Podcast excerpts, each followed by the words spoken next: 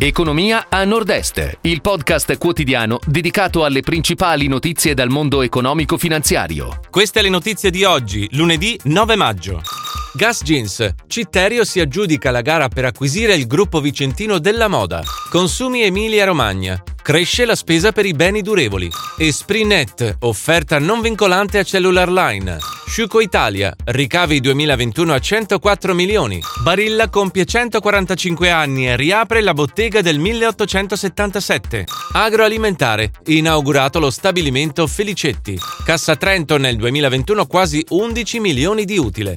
Gas Jeans. Citterio si aggiudica la gara per acquisire il gruppo vicentino della moda. Il Tribunale di Vicenza ha assegnato l'azienda che rischiava di fallire a Milano 1984. Holding di investimento partecipata da Andrea Citterio, molto conosciuto nell'ambito dell'illuminotecnica, ma anche della moda pret-à-porter. Salva dunque la Grotto SPA e i suoi 140 dipendenti.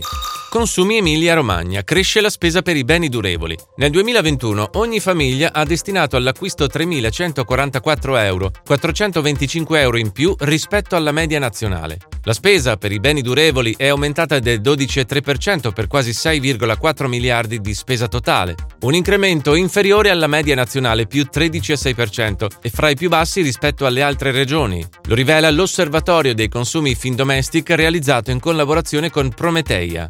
Esprinet, offerta non vincolante a Cellular Line. Il gruppo attivo nella vendita e distribuzione di apparecchi informatici ha presentato a Cellular Line una proposta non vincolante per promuovere un'offerta pubblica di acquisto volontaria per la totalità delle azioni ordinarie, finalizzata al delisting. Il prezzo indicato da Esprinet nella manifestazione di interesse è pari a 4,41 euro per ciascuna azione. Il prezzo vede un premio di circa il 27,5% rispetto alla chiusura di Cellular Line del 5 maggio 2022.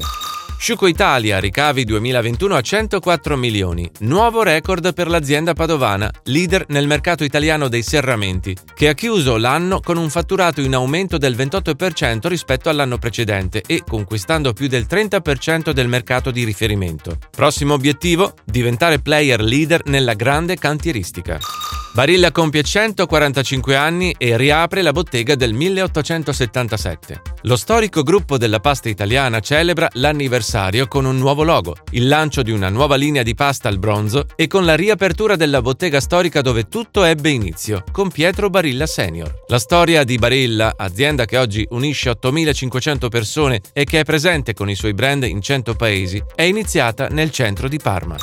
Agroalimentare, inaugurato lo stabilimento Felicetti. La nuova fabbrica è stata inaugurata a Castello Molina di Fiemme, in Trentino, un gioiello di architettura industriale sostenibile che potenzia la capacità produttiva dell'azienda, con l'obiettivo di superare il tetto dei 60 milioni di ricavi entro il 2024. La produzione passerà dalle attuali 20.000 a 25-40.000 tonnellate, con la possibilità di un ulteriore incremento. L'investimento è stato di 40 milioni di euro e sono attese nuove assunzioni.